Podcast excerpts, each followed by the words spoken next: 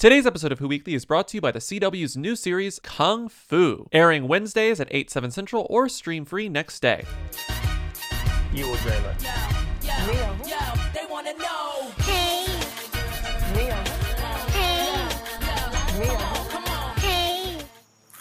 to be famous. Welcome to Who Weekly, the podcast where you'll learn everything you need to know about the celebrities you don't. I'm Bobby Finger, I'm Lindsay Weber. and I think we cut this from the Tuesday episode. Maybe we didn't. But here's a headline from Us Weekly Who is Elliot Grainge? Five things to know about Sofia Richie's rumored boyfriend. We were going to talk about this guy, but he was a mystery man last week, so we didn't talk about him. Now he has a name. I don't think that we cut. I think we didn't even like bother. We didn't even go there. We didn't even go there. People were making jokes about how he looked like some sort of politician from Canada. It was very hard to parse. But the point is, Us Weekly now has five things to know about him and a name. Lindsay, you're going to die when you hear these five things. He runs his own one. He runs his own record label. Elliot is the founder and CEO of independent record label 10K Projects, which he started by signing Tekashi 69. Oh no. Number two, he loves music.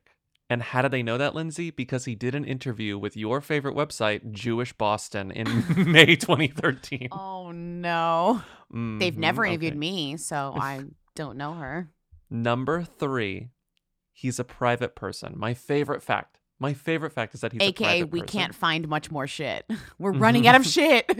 While Elliot has verified social media accounts, they're almost all completely empty. His Instagram has no photos, while his Twitter account contains only two tweets from August 2019. Okay, number four. number three is when they're starting the struggle. This is the struggle starting. We have two more to get, but number three is he's private because we don't have much more. You're writing "Happy Birthday, Lindsay" in block letters on a piece of paper, and you're approaching the oh edge, God! and your letters you- are getting smaller and smaller and smaller. and you You're like, "Happy birthday!" Okay, number four. He's Ah. younger than Scott Disick. Incredible fact. Okay. Oh Incredible my! Fact. A, a huge, amazing, and honestly, a ge- only a genius could think to add that as a fact. And number five, he believes in education. And the reason they know he believes in education Because he went to school. because he went to college. And it says the music lover received his Bachelor of Arts degree from Boston's Northeastern University. That's the end. That's where we end here. It's funny because this isn't in in his five things, and I would argue that this is notable. He is the son of Universal Music Group chairman and CEO Lucian Grainge. So, in case you're wondering how this guy got into the music industry, you know, from his humble beginnings at Northeastern. This is Who's There, a weekly call in show where we take your questions, comments, and concerns at 61. Oh, whoops, I was about to give the Patreon number at 619 Who Them. Let's start with comments as usual. Don't reveal that VIP number on the main feed. Hi, Lindsay and Bobby. First time, medium time. It's Molly. I just wanted to call because you guys were talking about Brooks Koepka, and I'm one of those weirdos who likes your podcast and also watches a lot of golf. Um, so golf actually has a lot of really messy relationships. Uh, Dustin Johnson is he won the Masters tournament last year in 2020, and he is married to Wayne Gretzky's daughter, who's the like greatest hockey player and he ended up in rehab for cocaine addiction and apparently Wayne Gretzky doesn't like him very much and it was really messy and they've got a couple kids and it's pretty weird. And then also Rory McIlroy who's a pretty famous golfer dumped his tennis playing girlfriend a couple years ago Caroline Wozniacki like over a 3 minute phone call after they'd sent out all of their like wedding invitations and everything. So golf actually has some like pretty messy relationships going on if you pay attention to that. It's it's a little more um people don't pay attention to it because it's golf but it gets pretty weird. So anyways uh love the show crunch crunch Glad to hear the messiness of golf does not begin and end with Tiger Woods, you know? Uh, yeah, it's endemic to the to the sport. I guess didn't know. I don't follow it. My dad didn't tell me that. My dad just falls asleep watching golf on Sundays on television. He doesn't tell me that it's filled with who drama. Um, How dare he? the the most compelling thing that I heard from this call was that a golfer broke up with their tennis star. over a three minute Beyonce phone over a call, very phone Taylor call? Swift. Okay, well, this happened in 2014. There was page six coverage of it at the time. Rory dumped Caroline, no last names. Rory dumped Caroline with phone calls she thought was a joke. Ah, he was only 25 when this happened. There's a sports, a New York Times sports writer, Christopher Clarey, tweeted. So this is like, this was his report that got this story happening. Learned today at Roland Garros that Rory McIlroy called off his engagement with Caroline Wozniacki by telephone. tough to comprehend that. He says the golfer broke up with his tennis playing fiance a day after telling her how much he loved her in a phone call that was a three minute conversation she thought was a joke. I'm sorry. That is just the that is just the rudest if that's the rudest like leak of information. golf. Got to start paying more attention to golf. Do you? It's funny that like the true heads know, the true golf heads know that like there's a ton of food drama there and that like people aren't paying attention because Tiger Woods really does take all of the uh the air spotlight. out of the room. Yeah. the he air out of the room. he does so much or he has done so much that we don't look elsewhere. People have it out for him. This Tiger Woods stuff, I know he's very themmy, but like the way that everything is being reported, drip, drip, drip. oh, it's terrible. where it's like there was nothing in his system, but he The was speeding. accident. We're Yeah. waiting for more details. It's like, I mean, I know that Tiger Woods has been embroiled in his share of like controversies, but like the dude almost died. Why are we like desperate to find something fucked up about I honestly accident? think it's because of the last time he got he the, the car shit happened. Remember when he crashed the car when it was like the wife and the da, da, da. like I think it's like they remember how much like juice they got from that, so they're like shadily injecting some of that into this, which is a totally different situation and if anything like offensive because he really got into a very bad car accident versus like hitting a fire hydrant on the way out of the garage, you know, like which is yeah, yeah, yeah, yeah, yeah. right. Okay, next call. Hi, Lindsay, Bobby. Um, I'm a pod behind, but I was just listening to the episode about lead lists and fraud allegations, and I wanted to weigh in and finally use my law degree for something that is a good cause. Um, fraud is an intent-based crime, which means to um, be culpable, you have to have the requisite level of intent. So it depends what specific statute you're charging under but essentially you have to either intend to defraud or possibly have a reckless indifference toward it. So essentially, um, you know, willful blindness, if you will. So, you know, by the lawyer that y'all spoke to that said that her best defense is to say she didn't know, it's because then prosecutors wouldn't be able to prove that element of the fraud statute. And if you can't prove all elements of a statute, then um, basically you're not successful in, in charging that. Um, so thought I'd weigh in. Don't get to use my JD all that often, so I hope that's helpful. Thanks so much. Love y'all. Bye. You're welcome for letting you use your law degree. Uh, Since we talked, Jen has gone off on Instagram stories where she's like, "Thank you to all my fans who are supporting me. There's Ah. like merch. There's like free Jen Shaw stuff. It's Perfect. unreal. Perfect. the performance that she is currently giving is one of someone who is Definitely guilty. and claiming to be innocent is, and certain that they are going to get away with this. But did you see the shirt that says "Free Jen" that she posted? Thank you for being loyal, believing in me, and not believing the hype. This journey has showed me who my true friends are. All my love. Hashtag Shaw Squad. What does that say when your quote true friends are your fans? It's like, ugh. Shaw Squad. Gross. I'm sorry. I mean, I get it. It's like we do, we gotta do free Winona, etc. But like, Uh-huh. come on. Free- Her crime is not a victimless crime. Let's not pretend like it is. one. No. the alleged victims are old, helpless, if she was vulnerable ripping people. off like other rich people, I'd be like anti-capitalist hero, Robin Hooding, yes, queen, like take down the whatever. But she's literally like doing the opposite of that. Like it's Yeah. shady. She's like allegedly calling grandma and grandpa and being Yeah, like, she's calling "Um, your grandma and grandpa and being like, "Can I get five bucks?" Like, let's not, let's not. you repeatedly know. over and over and over and over and over again. she's selling your grandma and grandpa a list of names of other people's grandma and grandpas. You know, like it's not a cute crime. She's selling Excel spreadsheets that say suckers on the top. Right, literally. Like once your grandparents Old open it, suckers. it takes them a years to open it, but once they do, it just says "fuck you." So I was reading about Jen Shaw on page six, and in the corner in the column, now on page six style, first headline Kevin Bacon returned Kyra Sedgwick's engagement ring because she hated it. Can you guess the jokey lead? The Kevin Bacon y jokey lead? oh, uh, seven degrees of ring hating, or this degree of Let me Well, tell you something. You're it's- on the right planet. You're right there. You're hovering over the am right I? planet. Is it the right joke? It's the right joke. Oh yeah, you're right on the right continent. You're like hovering over the so right continental like, joke. It's like we're this many degrees from Kevin Bacon, but we know he'd return. He, Kyra said, "What is Okay, it? How it- is that? we're, even- we're, we're, okay, sorry, I thought it'd be. how it's- it easy? I know it's not easy, but it Okay. is. It is this. Call it six degrees of miscommunication. Oh, I would never get that. That's Okay. insane.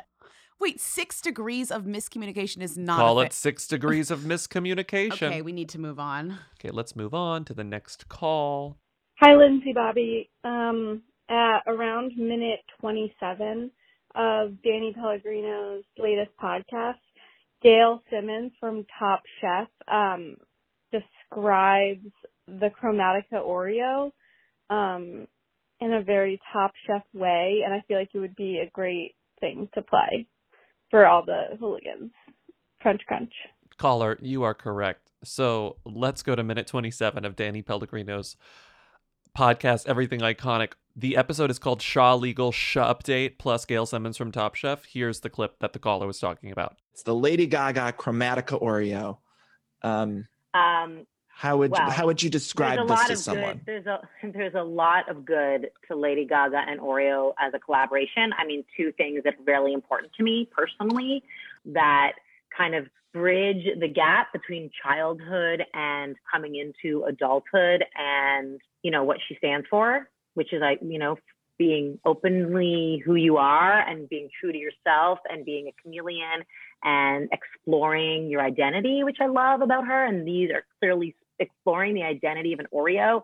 Mm. You know, color wise, that's a lot of stuff right there. Um, but you know what? That's I, maybe that's part of it. Like, be bold, be Mm. bold, be you. I feel like that's a, a big message in Lady Gaga's um, arsenal. And I also think that like a vanilla Oreo flavor is, you know, great, classic, and beautiful. I'm sorry, she doesn't even describe the Oreo itself. She just describes what the like vibe of the Oreo. Because she's only looking at a photo. She's like, I will not be eating that. that is the weirdest description of a food. Be bold. Be bold. the Oreo must be representing her uh, uh, beliefs in I love Gail. being yourself.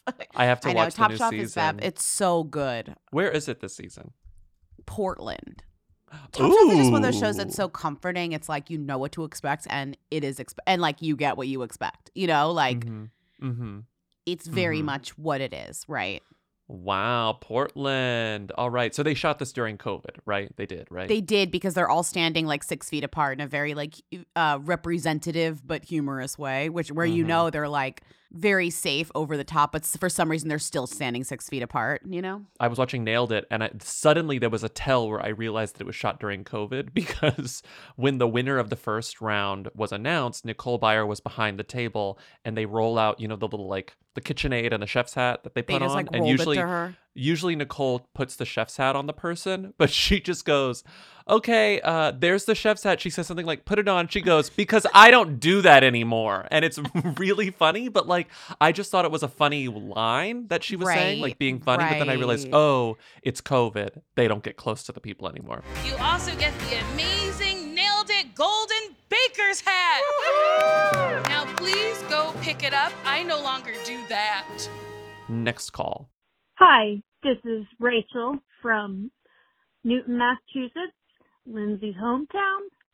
And I'm calling in because I happen to be one of the best Ellie Golding, biggest Ellie Golding fans this side of the pond and thought uh, you might want a rundown of her fan, of her fan culture. So first off, I said Golding. The U is actually silent. We don't know why, but it is. And Ellie Golding fans will call out anyone who says Goulding. The official name for us is Gold Diggers, but we came up with that when we were all like 14, 15 and we cringe at it now. So we just say GDs and tell no one what it stands for. Bobby's mostly right about us being fans, not stands, because we're almost all people who, uh, are really Stanish about the same album, which is Halcyon, the one with Anything Could Happen, that came out in like 2012. So because we were Stanish about that all the way back then, when we were teens, we're almost all in our early 20s. And yeah, we all say good for her about her. Good, good for her about the fitness stuff and no one actually wants to buy the book. And I would contest that she is an overall them. I mean, the only who is her face. She has a them name and a them voice, which I think makes her a, them and not a who. Anyway, crunch crunch. Me and Grease. Bye. This. this there's too many things here. If you told me that this was like a performance piece where it was like, we're the fans of Ellie Golding, she's actually the you is silent, we're called the Gold Diggers, I would be like, this monologue is gonna get like the next, you know, like Pulitzer. also, this person could be telling the truth. Every single thing of this could be true. I think she is, and I appreciate that she admitted that the Ellie Golding, which now we're pronouncing Golding, stands God. are all just fans of her first album, which as I am too. Second album, Halcyon. Second album. It's the second one. I love Halcyon. uh-huh. I love. I was very into the song of "My Blood." I love that song. So does this fan.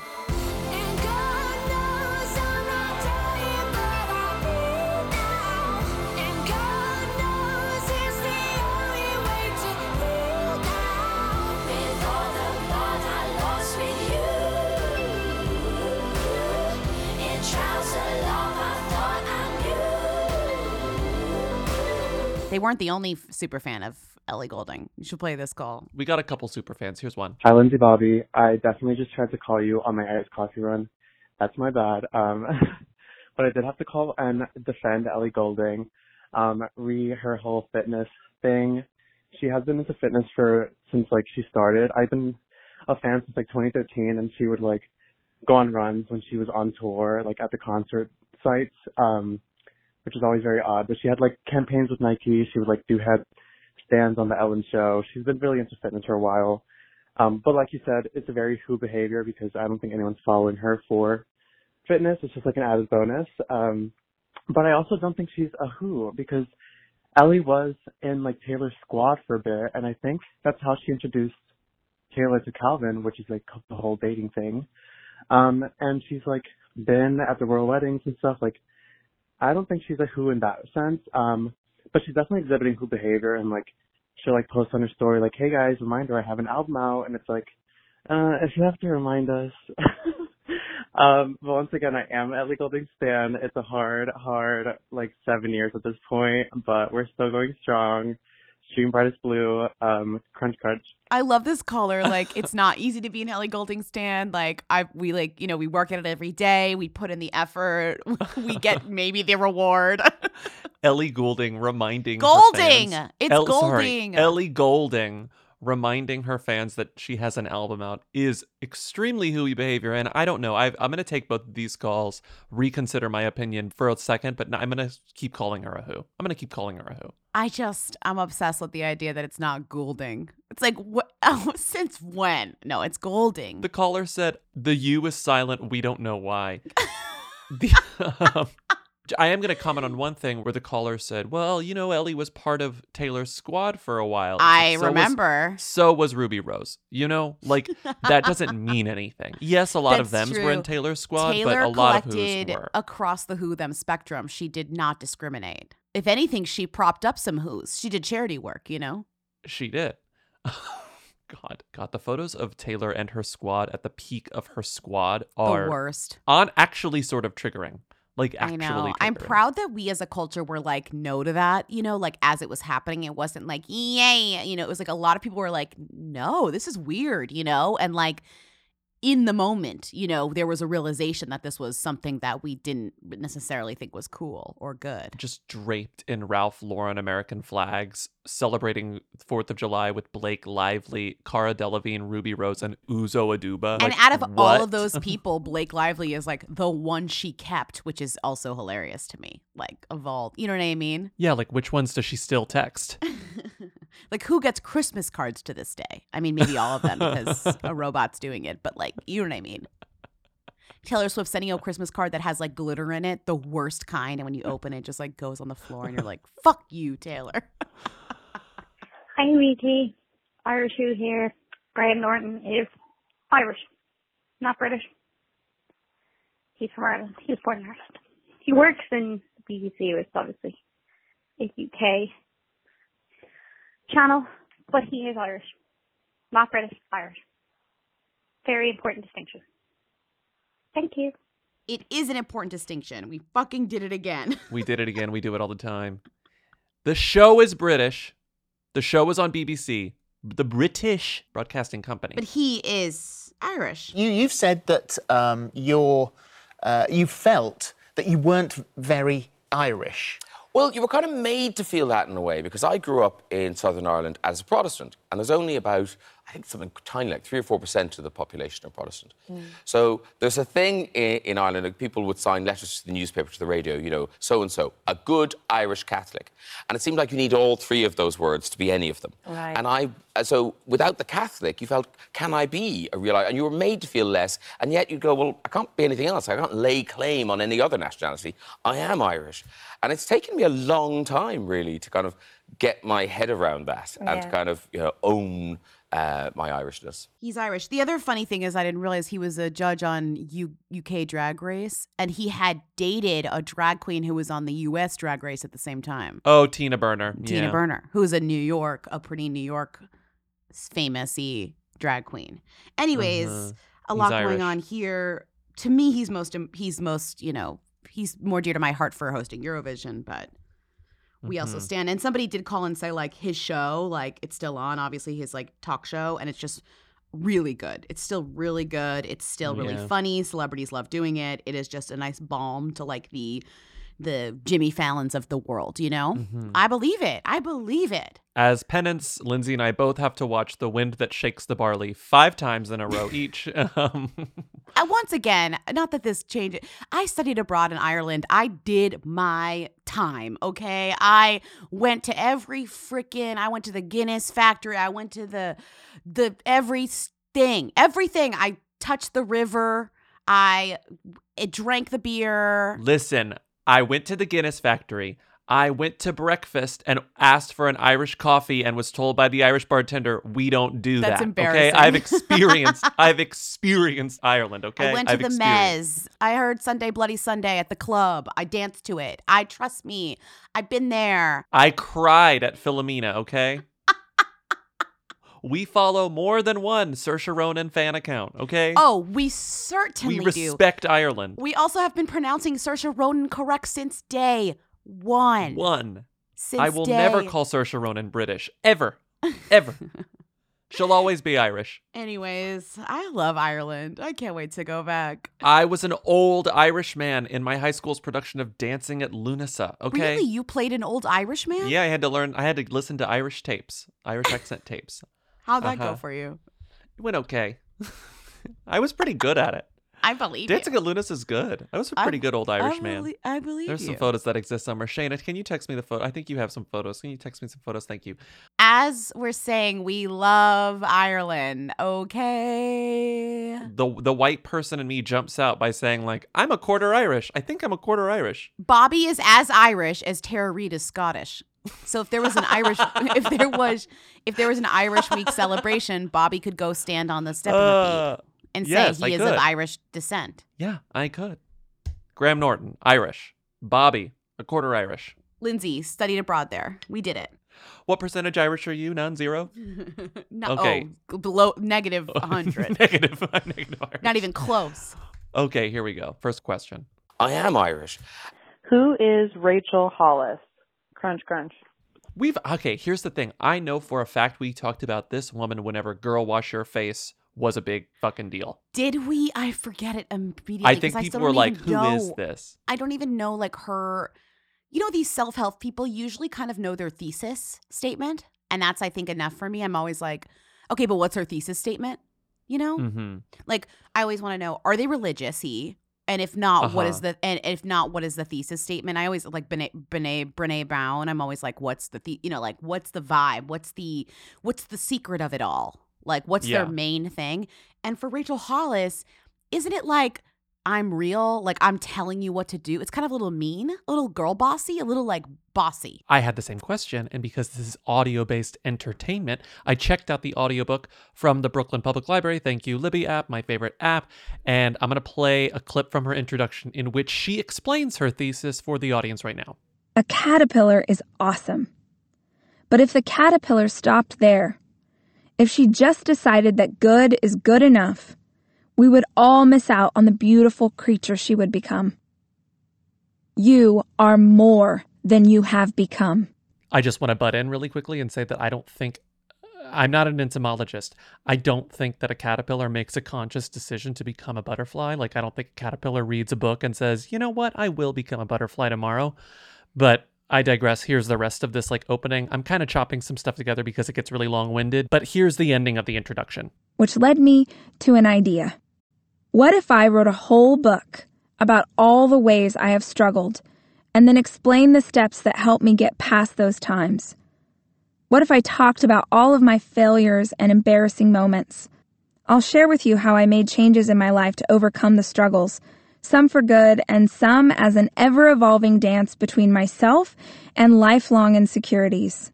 What are my insecurities? Well, here are some of the biggest and the baddest in no particular order. I hope they'll encourage you. More than anything, I hope you'll rest in the knowledge that you can become whoever and whatever you want to be, my sweet friend.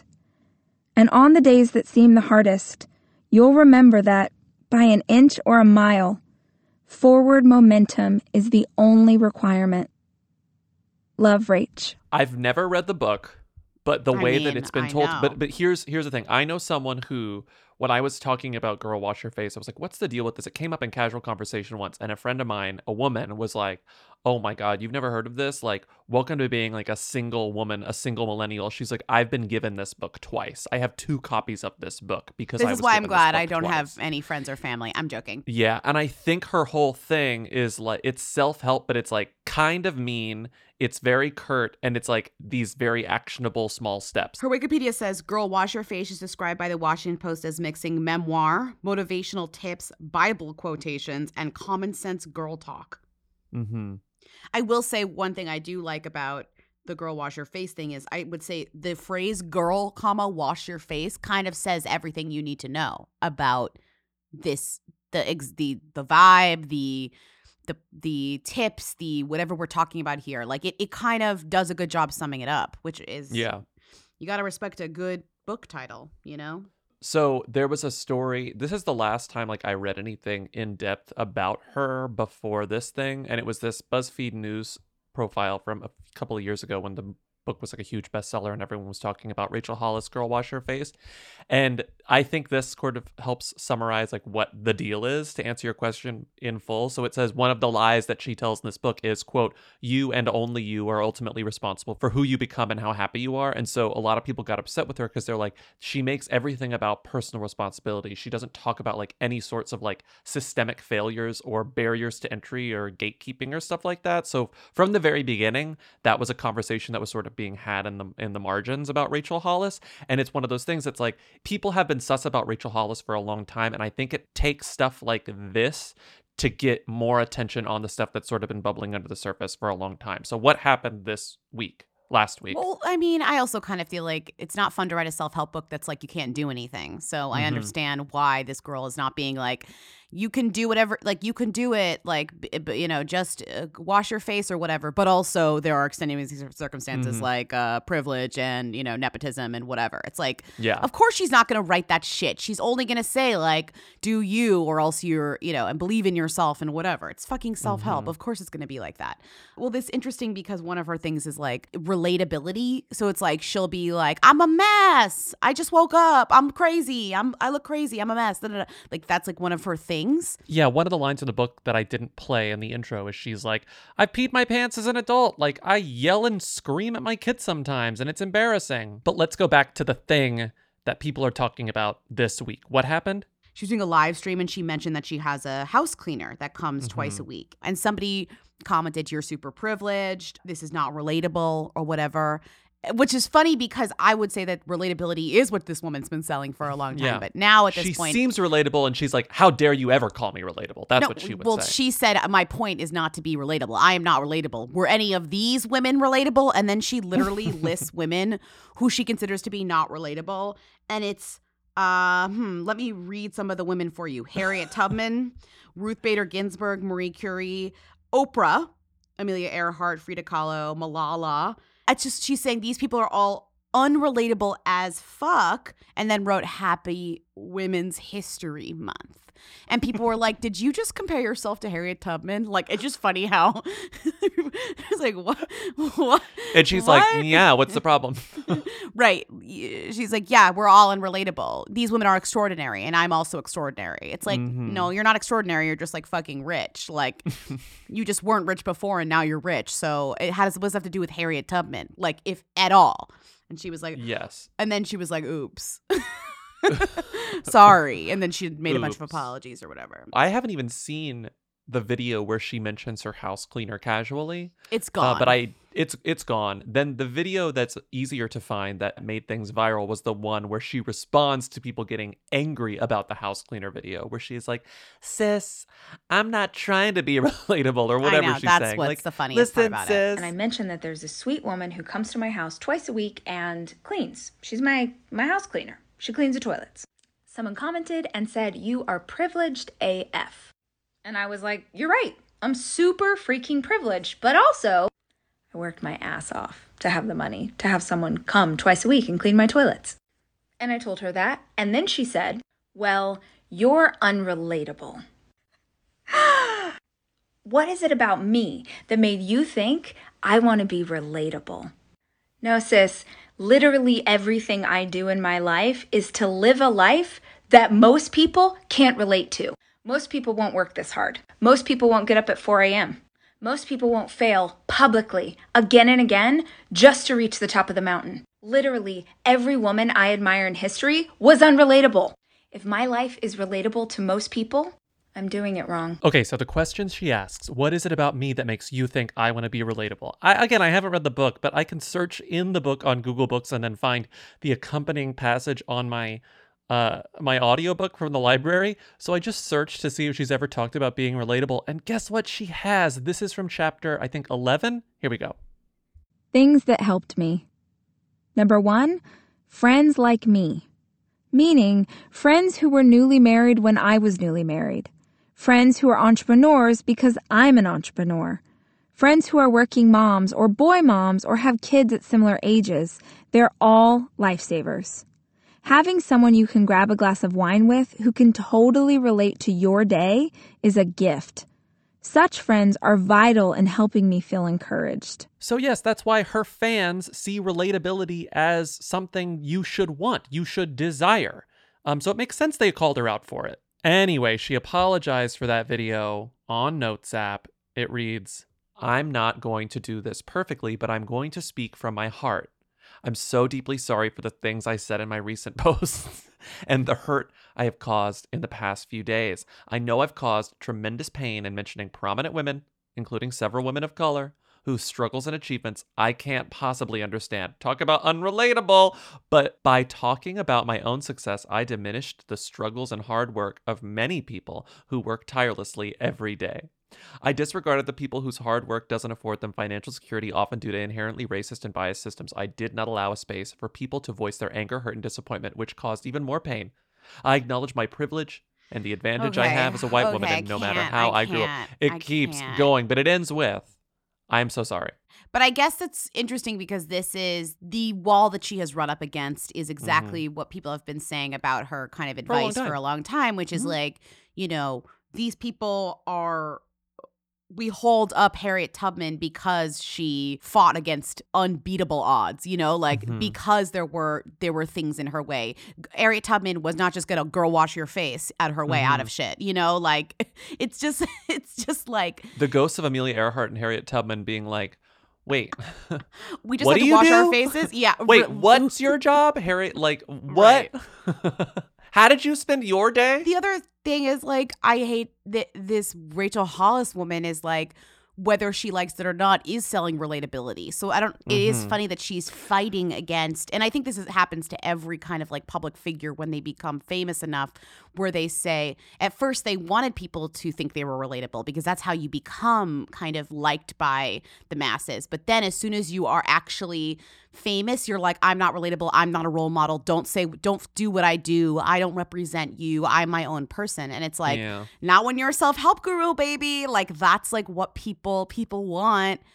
People like you because you're they relate to you. They want to be you. Like she's That's she's refusing to acknowledge that Right. people are buying your book because they want to be you. They see you as relatable. They see you as like someone they could aspire to be. And like it's aspirational, yes. But I think to be aspirational, you have to be relatable because how can you aspire to someone unless you see yourself as capable of it? But in a way, it's not aspirational. Like Malala is aspirational. She's inspirational. Like maybe not aspirational. She's inspirational. Like I think she's both. no one's like, oh, I I want to strive. I guess it's like I see Malala. I think she's an inspiration, and I strive to be as as motivated, as powerful, as strong as Malala.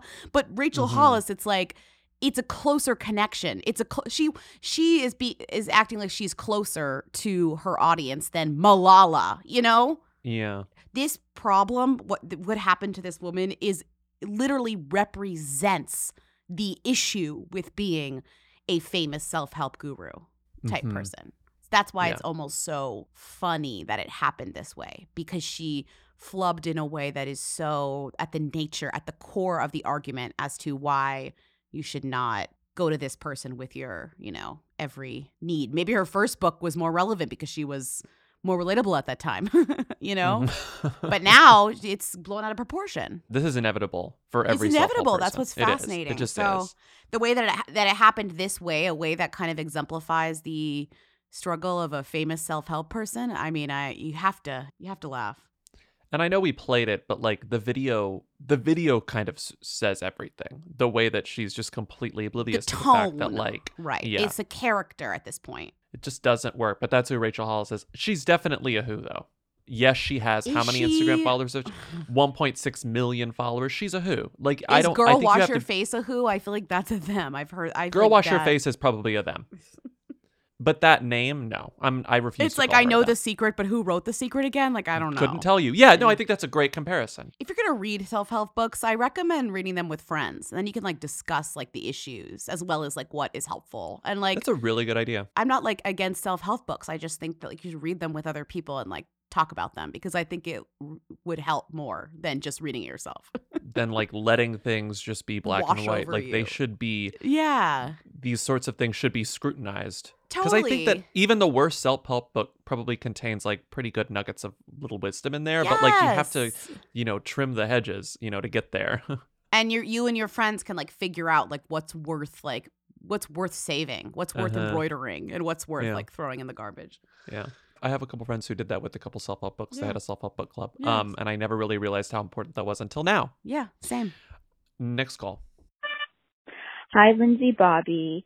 Um, my husband and I just finished watching Godzilla versus Kong, and I think we can agree that there's possibly never been another movie made that starred, like, was headlined by so many Who's.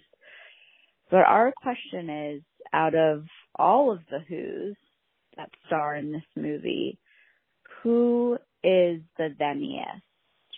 Is it Alexander Skarsgård, who is top billed? Is it Kyle Chandler, who gets the and or the with, whatever the, the special, um, you know, what is it called? Oh, god. or is it Millie Bobby Brown? okay, thank you. Good form, Bella Thorne. Interesting question. This um gave me a fright when I looked at the IMDb for Kong, excuse me, Godzilla versus Kong, and realized the truth. What is the truth? You know who I think the themiest person is in this movie? Ugh, Millie Bobby Brown. No you know who the venomiest person in this movie is Go- Godzilla. I fucking knew you were gonna say. Godzilla. Godzilla and fucking King Kong. What are you Godzilla. You're like, oh, who's first build? Like Alexander Skarsgård? I'm no Godzilla and Kong. Like, get a grip, of course.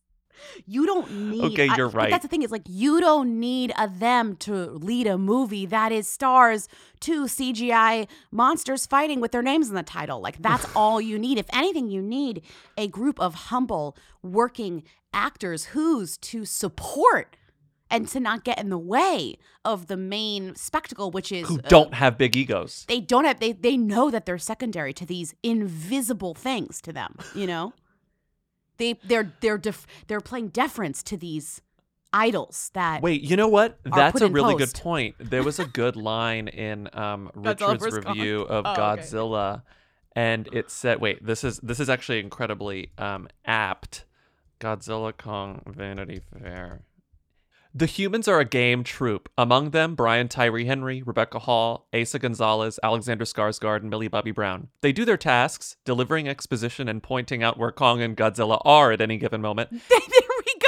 See, and then get out of the way, acting an impressive responsiveness to green screen suggestion. It's like that is Who wrote their that? job. Richard. Richard. Yeah. Oh, that is true. That's exactly Richard what it is. Lawson, ex- eh, getting They don't try to exactly steal the, the point. scene. But and that's the thing where it's like you know Alexander Skarsgård, great, down, game. His he's in his underwear on his IMDb profile, and I bet he loves it. Millie Bobby Brown. We we love to we love to rib her, but she is game. Like she is She's game. down, and she is very famous. also, Yes, she is, and I and I think she's so famous that I'm willing to say that at right now in 2021, she's more famous than Alexander Skarsgård. Definitely. I think that's the truth. definitely. And I would say Rebecca Hall, amazing actress, perfect person for this type of movie, kind of unassuming, but Character extremely actress. talented. Then you have Brian Tyree Henry, who was just in the vulture list of the best working character actors because he's extraordinarily good. You know? Yeah. Eiza Gonzalez, who we always refer to in a lol way. She's allergic to everything, but she is also She's pretty allergic good. to everything. Brian Tyree Henry didn't realize he also has a Tony nomination. Did you see the play he was in? The the the the the, oh, the Kenneth No, I'm- I'm pissed. revival. Well, Chris Pr- Pine. Chris- Pratt- Chris Prime- Evans was the cop, Evans. or Yeah, like a I'm, I'm pissed. I missed it. I took. I didn't get a ticket. Brian Tyree Henry, I think, is still a who. I think Rebecca Hall is still a who. Yeah, I think so. They have their themmy things. His biggest thing is probably Atlanta, maybe Widows. Rebecca Hall's biggest thing, she's always like, if you don't know who Rebecca Hall is, we got a couple calls that were just, who is Rebecca Hall? Had to have been because of Kong. It, She's 100%. her biggest thing was Vicky Cristina Barcelona, but since then she's done the same thing, which is she's always like a very intriguing or like alluring but pained or damaged woman. In like every movie, she's like alluring, but there's something up with her, and that's in everything. Eiza's new thing I didn't realize. Yes, she was just on I Care a Lot. We talked about that. She dated Timmy. Remember they went to Mexico at the beginning of the pandemic. How could I forget? Her, she's second lead, second lead vocalist in the new Michael Bay movie that's been shooting forever, the Jake Gyllenhaal movie. Which is like one of those things that I would normally say, who cares? But Jake Gyllenhaal in a Michael Bay movie is extremely intriguing. I never want to watch a Michael Bay movie, but the moment Jake Gyllenhaal's in it, I'm like, I guess I'm watching a Michael Bay movie. Yes, yes. Lance Reddick also a very good go-to Character guy. actor in everything. Um, we talked about him when we talked about One Night in Miami, but he's like TV character actor. I think most known to people for John Wick because those movies are so huge. Get, he becomes the manager at the end of the third one, but he's the concierge guy, and he's in a lot of video games. and also Kyle Ch- and Kyle Chandler because who is like the literally a millennial touch point at this point, kind of like a millennial comfort blanket. But also, why did he go viral earlier this month? Because no one knows his name. oh, right on Twitter. He trended like, on this Twitter. Guy. I mean, well, everybody's rewatching Grey's Anatomy right now, and he is one of the most important Grey's Anatomy brief Grey's Anatomy, characters of all time. He's the bomb guy. He's the bomb guy, and he blows up. Oh, God, spoiler alert. 2 a.m. and I'm still He's the bomb guy. This aired 25 years ago. There's no such thing as spoilers, but he is a very comforting. he's a comforting character who's now like kind of a reliable go-to in movies like this. It really actually is. Shout out to the casting team here because they really have like such a wonderful range of talents. People really can Mhm. pull off many things here. You even have a newcomer. the the newcomer it's his first big hollywood movie Shun Oguri he's a japanese actor but he's like he's been in a lot of things in japan but this is his first like american hollywood Mhm. bl- blockbuster but he's a new guy he's definitely a who so it's a good cast but none of them are as famous as kong and godzilla Of course not. They're not. Not even not even Millie Bobby Brown wishes she had the impact of Godzilla and Kong. We don't have a call for this because this is a sponsored segment this is SponCon. This is SponCon from Oh our God. patrons, from the from our Stop true number one patrons at the CW who love Who Weekly for some reason and they love advertising their shows. I think because the hooligans love the CW.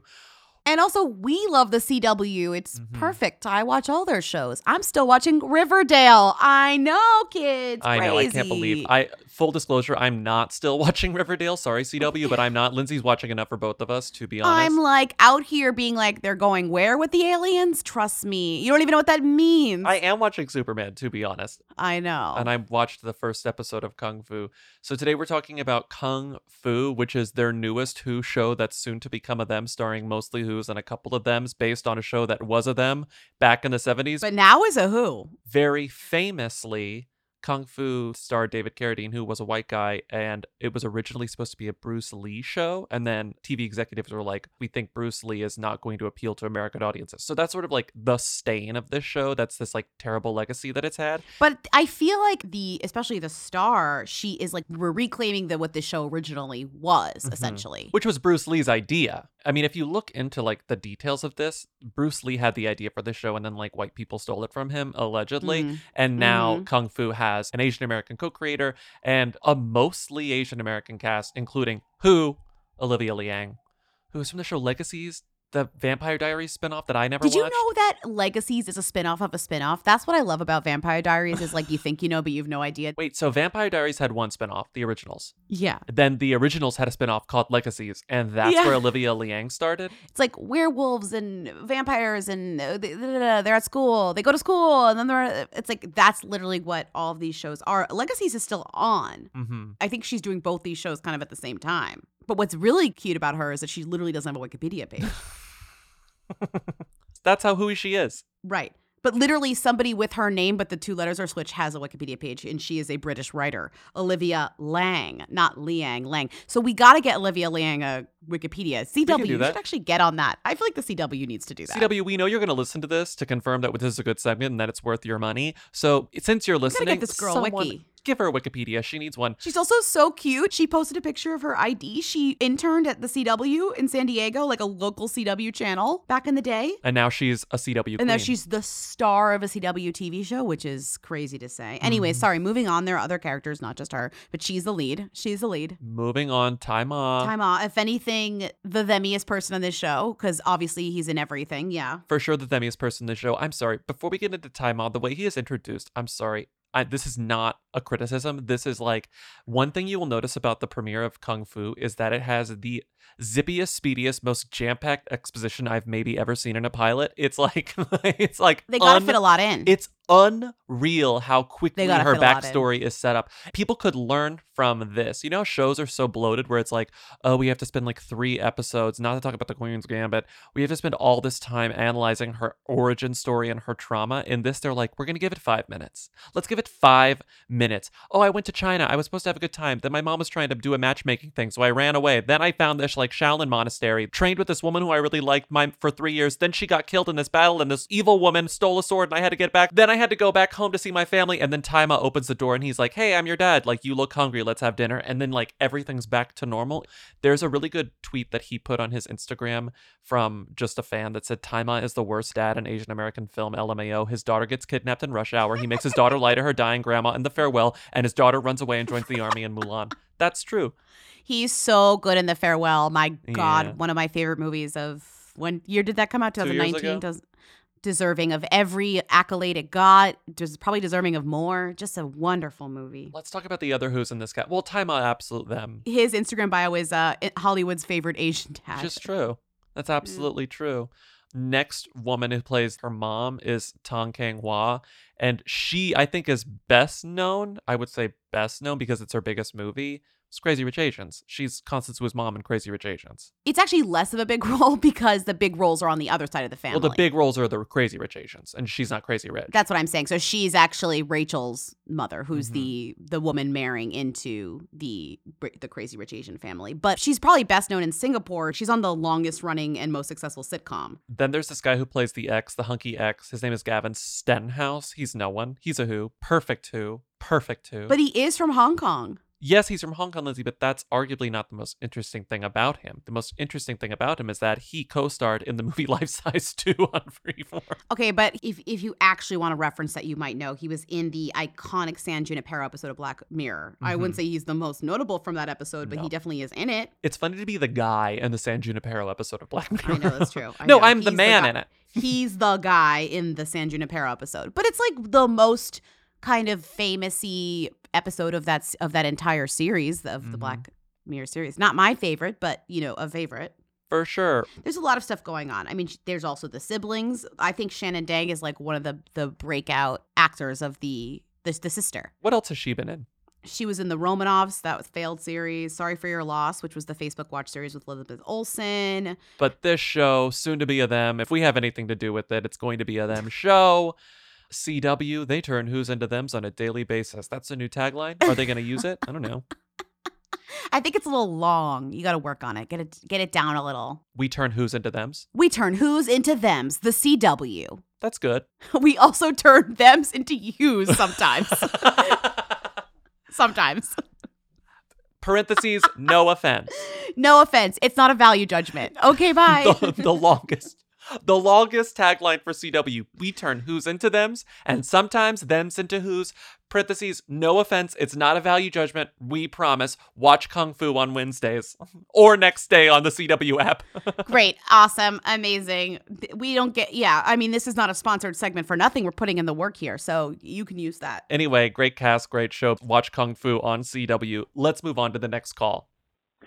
Hey, so I know you guys are not necessarily like sports people, but um I've like l- really been obsessed with this couple and I think they're both the exact same level of famous.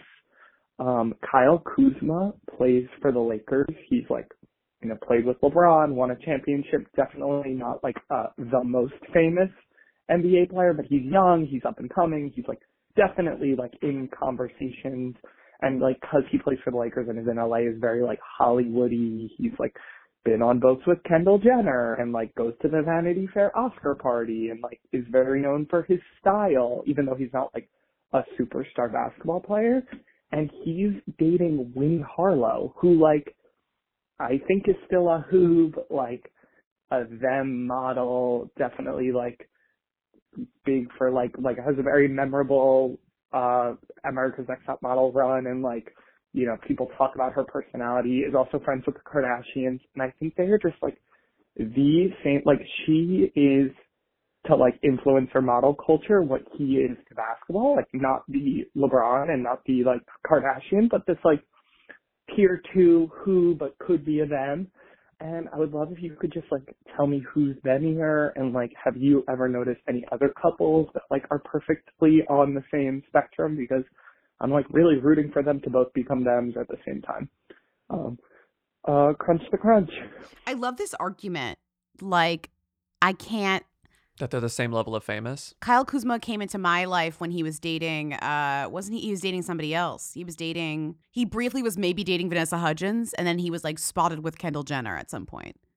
I don't know how kind of like famous or buzzy he is within the world of basketball because I don't pay attention to that, but I really liked this argument being like they're both kind of in the same the same realm, the same space within their own spaces if that makes if that makes sense. Mhm. her because she's like very much a friend to many. There are rumors that she was dating drake for a while. She is maybe the most famous notable uh, america's next top model alum aside from uh the housewife eva marcille who was on the housewives they're i Yeah. we're, they're not there's not much to compete with in terms of America's Next top model alums but whatever and she is like everywhere in terms of Yeah. modeling gigs just everywhere To answer your last questions first, like what are some other examples of two who-ish people or like maybe them's and their niches, but maybe broader, smaller, who were kind of on the same level? The first one that came to my mind was uh Olivia Culpo and Danny Amendola because Mhm, but they I think up. that they're they broke up, but like when they were together, I was like, wait, who is Danny Amendola? Why do I know that name? And it's because he is a famous athlete. And Olivia Culpo's just a who who is everywhere. I do love whenever sport and reality come together. People who care about the sports are like, no, because like it's a distraction. It's always a distraction. It kind of represents the like fame level where it's like, oh, I'm like actually kind of famous now. I can like date a reality star. You know, I Yeah. can date a hot model or whatever. And then people are like, Yeah. focus on the sports, please, or whatever. But it seems like this guy is doing well in his sport, basketball. He's doing well. The caller mentioned his style, the fact that he's kind of iconic for his style. I did not realize that. I was looking at these. His Instagram is unreal. He dresses so cool. And I know that that's sort of a sports hype beastie thing for some, for especially younger athletes to do, but like he does it really well. He Yeah. is such a good dresser, and that makes sense because he's dating a model, and so they dress well together. Their Halloween costume last year, they were Harry Belafonte and Dorothy Dandridge, which I think we talked about at the time, but we didn't know who this guy was. I'm trying to think of other couples who are equally matched, and it's kind of hard actually because the first th- spot that came, the first people that came to my mind were Kourtney Kardashian and Travis Barker, which I feel Mhm. like is not as much. Even she's a little more famous than him at this point. Oh, you know who's on the same level? Weirdly, Trevor Noah and Minka Kelly, I think, are on the same level. Trevor Noah and Minka Kelly. That's perfect. That's perfect. I think they're like kind of the same fame, same fame, same famous, same Uh-huh. famous. What about Shailene and Aaron? Uh, what's his face? I don't know if they actually are. The No, I same think Aaron. I think Aaron He's is way more more famous. famous, I know. Aaron is way more famous than I Shailene. know, I know. But about Gisele and Tom Brady, I think they're equally famous at this point. Yeah. But that's different than this because I think they were both independently super famous outside their I respective know, but- industries because I knew who both of them were. I'm not but saying they're still the same. Yeah. I'm not saying stars They're that made. I get that coming together makes you more famous. Like let's say like Yeah, yeah. uh what's their face? Uh Ashley I and Jared. They came together. They were both from the same franchise. They came together and they became way more famous as a couple. But I'm talking about Uh-huh. just like a couple where they're the same fame. Like the like a couple where they're not the same fame would be like Courteney Cox and Johnny McDaid, like the guy from Snow Patrol or whatever, and like Courteney Uh-huh. Cox. Like he's a lot less famous than Courteney Cox. How could we forget iconically Julia Roberts and Danny Moder? Yeah, yeah, yeah. Taylor Swift and uh, what's his face? You know, like Joe Alwyn. Yeah, sorry, I don't even fucking know his name. I forget his name all the time. Apologies, apologies. But back to celebrities who were on the same level. Common and Tiffany Haddish. Perfect. Common has been famous for Perfect. longer, but Perfect. Tiffany Perfect. burst on and Same became famous. mega, mega famous quickly. Same famous. Yes, same famous. Like the real test would be like if they were out together, they would have the same chance of being recognized and asked for a photo. Same exact famous. And I think Common and Tiffany Haddish would be the same exact chance to have a photo with and mm-hmm. recognized. Yeah. Winnie Harlow and Kyle Kuzma, same chance of getting their photo taken if they're out and about. What's funny about them is they're eq- they're like equally extra, which I think is very Mhm. sweet. Like they're both extremely extra. Like she went to that Diddy hologram party that we talked about, where his son My had him as a the Diddy hologram. hol- not the but Diddy she went hologram party. alone, but she dressed as him. like I don't think it was a costume party, but she dressed like Kyle. Like she wore like a sexy version of his cos of his uh, not costume, his uniform, and His carried style. a basketball purse. And then he Did like she was is that his number? yes. Oh yeah, his number is zero, and she wore a zero. Cool. No, of course she did. Yeah. okay, that's funny. I didn't realize Yeah. that's why she and he's out like here that. wearing like socks and Birkenstocks. You know, he's like also I'm a fashion guy. I date a fashion girl. We're like a fashion couple. But yeah, I think you always have to stand when, as the caller said, when two people are the exact same level of fame, famous. Right. All relationships you can stand, but this is fun. But I do think that there's something comforting about two people finding each other who are the exact same famous because that's what I think famous people are looking for. Someone they can stand who's not less or more famous than them. Hey, Lindsay Bobby, long time, long time. Why is Regé Jean Page leaving Bridgerton? I'm reading the Variety article right now, and they're saying he he was only contracted for one season, and because his arc is up, he is like ready to go do other stuff. But I'm like, why would you leave the biggest show that Netflix had in 2021 unless you're going to do something bigger? Like, and like the only things I can think of that are bigger than like, like if he was going to do Marvel or Star Wars, but he's, it, it says his next project is like a Dungeons and Dragons film. So I don't, is there more to this? Like, I just don't, understand why he would want to leave now. I, I don't. I don't know. Okay, I love you guys. Happy Good Friday. Crunch, crunch. We got so many calls. So about many this. calls. Like, I kind of didn't realize the impact. I mean, I liked I liked Bridgerton for the most Me part. too. He's obviously the most compelling part of it. But I think what people maybe didn't understand about Bridgerton, or at least like Or may have forgotten. may have forgotten uh, that it is a it's based on romance novels. It's a it's a very specific type of format in which each romance novel focuses on a different couple. Like it's not there the way that they tied the bow at the end of that show was very purposeful. Like they had a you know deliberate. they had their kid and they're happy and they live happily after after. Like Shonda Rhimes, if anyone is most is very familiar with the way that romance novels work, and she knew that she had to tie up this romance because next season of this show is going to be literally like the next book in the series of books that this woman Julia, mm, the name of the author of the romance novels, the Regency series novels, Julia is Quinn. based on Julia Quinn, going to be based on the next novel that she wrote. And the other thing is what I mean, you could Bobby pointed this out too as the caller was talking, but like this guy knows that his window to get to the is next small- point is small and he shouldn't stay on a show where he'd be a secondary character even if Shonda said oh we'll figure out a way to keep you on the show in a, in a way and he's like Which I'm "Well, sure they could. You yeah." can do that. but he it wouldn't be the star and i think he realized No. well then if i'm not going to be the star like i need to like try and kind of go to the next pop to the next point without losing you know impact The sign that this was happening was SNL. We talked about this at the time. It's like the fact that he hosted snl that quickly crazy and the episode was received wonderfully. i know he like did a good job And I think that was sort of the proving ground where it was like, okay, let's see how you do here. Oh, he fucking aced it. I think that was all the convincing that he needed that he can be bigger than this show. And why wouldn't he do it right then? Don't Like, that was the- forget, he's second lead in The Gray Man, the new Ana de Armas movie that they're shooting that I keep Mhm. seeing photos of because we follow so many fucking Ana de Armas uh, fan Twitters. But Mhm. that's a big de- I think that's a big deal. Chris Evans is in that and so is Ryan Gosling. Like it is that is Mhm. a he is second billed in like a huge action film. And the Dungeons and Dragons movie where you were like, LMAO, what is this? Are you kidding? Dungeons and Dragons is huge right now. That is going to be a huge movie. Chris Pine, Sophia Lillis from that. What was she from? Oh, um, She's it. like she's been young Amy Adams and Michelle young Rodriguez, Hugh Chastain. Yeah. Grant, Justice Smith, who was just It's in gonna be a big movie. No, That's it's gonna gonna be a big movie. It's going to be a big movie. Funny enough, co-directed by John Francis Daly, who's the child star slash Ah, Freaks the- and Geeks, who was on yeah, Freaks and Geeks guy. and- Yeah, yeah, yeah, yeah. yeah. Anyways, I just feel like you know that he, you know what he directed? My What? favorite movie, Game Night. he did. He's good. He's very Yeah, he's talented. Yeah. Um, I think uh, his par- directing partner also directed Game Night, John Goldstein. Mhm. He's also Yeah, it's both of them. It's so them, they're sorry, so the Game Night guys are directing Dungeons and Dragons, which means this movie has a chance to actually be good if if you Mhm. kind of boil it down. And they also co-wrote it.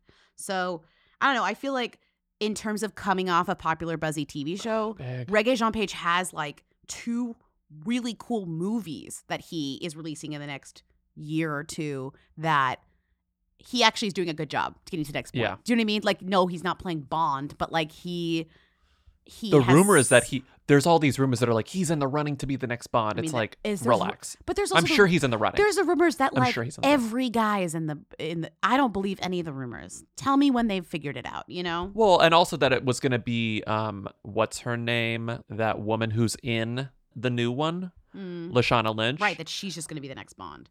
Lashana Lynch is allegedly going to be the next Bond, but maybe not. Like no one fucking knows. And I What think also Daniel Craig was like, I'm gonna do another one after this. But now he's getting like seven billion dollars to be in the Knives Out movie, so who knows? I just think that this is when you actually take a step back. It, it yes, on its surface, leaving the number one show on television, uh, sort of quote unquote the number one show on television. It's like it's like everything in quotes. The number one show in quotes on Uh, quote on television. leaving the number one show on television after its first season airs to tremendous acclaim and viewership is crazy. But when you look at how the show is structured and the fact that this guy was the breakout guy, why wouldn't he try to make a name for himself? Like he he's like, why why would I be a part of on, an ensemble when I could be the leading man? There was Like, no standout. way that this show's next season was going to involve, and I'm sure they knew this going into it, was going to be about the same couple again. The, sh- the story has passed. That's a tr- that's a TV trap. I think they knew. They said if we do it this structure, we don't fall into the trap of having to tell a new story for a Mhm. couple that already had their story told. We're gonna just move on to the, another story, and that's why these shows are so fresh. That's why romance novels stay fresh. Like it's just there's so much to mine, and like I think they said like you can you can stay and be part of the ensemble, but he was like, why like why would I do that? And I'm sure Mhm. he'll make a appearance, right? What I want to know is what is Phoebe going to say about all this? Phoebe Dynevor or whatever. I'm sure she's pissed. Well, I mean, now she's dating Pete Davidson, which is the next, which is the down the ladder of things that you could do to continue. Yeah, I mean, they they have that scene at the end of the show where she like goes into that woman's club and it's like there's all those women who are like, "My husband, I never see my husband anymore. Like he's off in Scotland or whatever." Like I'm sure they'll find a But way to make her exist in the, The universe. The actress herself, I feel like, was like, "I'm the next big Snore. thing," and then it was like, "You're not." I'm asleep. Okay. We're done. Thank you for listening. Keep on listening after the credits because we have a lot of Collier doing amazing sweeties this week. A lot, and they're all good. I promise you. Keep calling in at 619. I'm gonna I almost did the I almost did the Patreon number again. 619 who them to leave questions, comments, and concerns. If you wanna call in the Patreon number, you gotta join us. Patreon.com slash weekly, twice weekly bonus episodes. And let me tell you, it's fun over there. it's it's no a wild time. rules, just right. No games, just sports. The No thank you so sports, much just for- games. Actually, thank thank you to Katie and Eric of the Who's for recording our Rita theme song, which you hear every Tuesday. Rate and review us on Apple Podcasts, please. We love them, and we'll see you on Tuesday. Bye.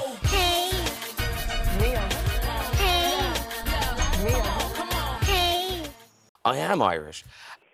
I'm sorry to say that not only did Albert Einstein fuck, he fucked his cousin, his first cousin, and he abandoned his genius first wife to do so. Crunch, crunch. Hi, Who Weekly. Long time, long time. I'm calling to let you know that my boyfriend and I just had a stroke of insanity, and uh, we finally obtained, you know, really late some Chromatica Oreos, and and I was like, hey, I'm feeding my sourdough starter. Let's see what would happen if we feed the sourdough starter with a Chromatica Oreo.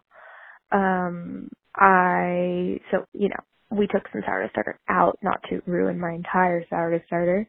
Um, but I feel like this is just a, a leveling up moment in pandemic life. Um, so stay tuned for what happens when you feed a sourdough starter with a Chromatica Oreo. Um, crunch crunch. Bye. Hi, Who Weekly. I just called about um, making sourdough starter with Chromatica Oreos. Um, I realize I'm doing amazing, amazing, but I'm gonna keep letting you know. I really want to let you know um, the ratios with which I created my Chromatica Oreo sourdough starter. Um, generally, you do um, equal parts water, warm water, and flour. So what I did was I weighed the Chromatica Oreo, which comes in at 15 grams, and then I added 15 grams of sourdough starter and 15 grams of warm water. It was a bit thin, so I added a bit more sourdough starter afterwards to give it the consistency I would say um, a sourdough starter might generally have when you feed it. And it smelled horrific, and it already started bubbling a little, so it might be working. Um, so yeah, thank you, Chromatica Oreo star- sourdough starter. Bye. Hi, Who Weekly. I'm calling. It's the day after I attempted to do my um, Chromatica Oreo sourdough starter, and it worked. Um, sort of. I did have to cheat a little and add some flour. Um, I feel like the flour content in the Chromatica Oreo honestly didn't read the instructions, um, not instructions, ingredients, but it wasn't up to par for a sourdough starter, so I did add some flour, but now it is very much alive. So yeah, I think I'm gonna have to make some sort of like Chromatica inspired sourdough good. Um, it is a disgusting cement color, but whatever. Okay. Um, on Chromatica, did they just like eat Chromatica sourdough? Uh, I'm gonna stop now. Bye. Hi, Who Weekly. Long time, very frequent time this week.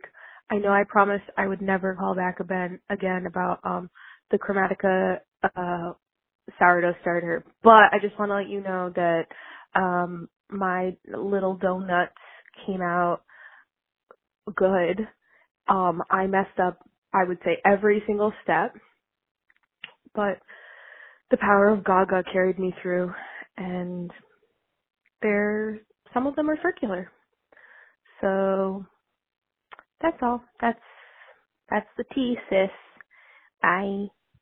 My name is Carrie. I'm so very fond of things that aren't sandy airy. Don't hate me 'cause I'm flammable. Don't hate me 'cause I'm flammable.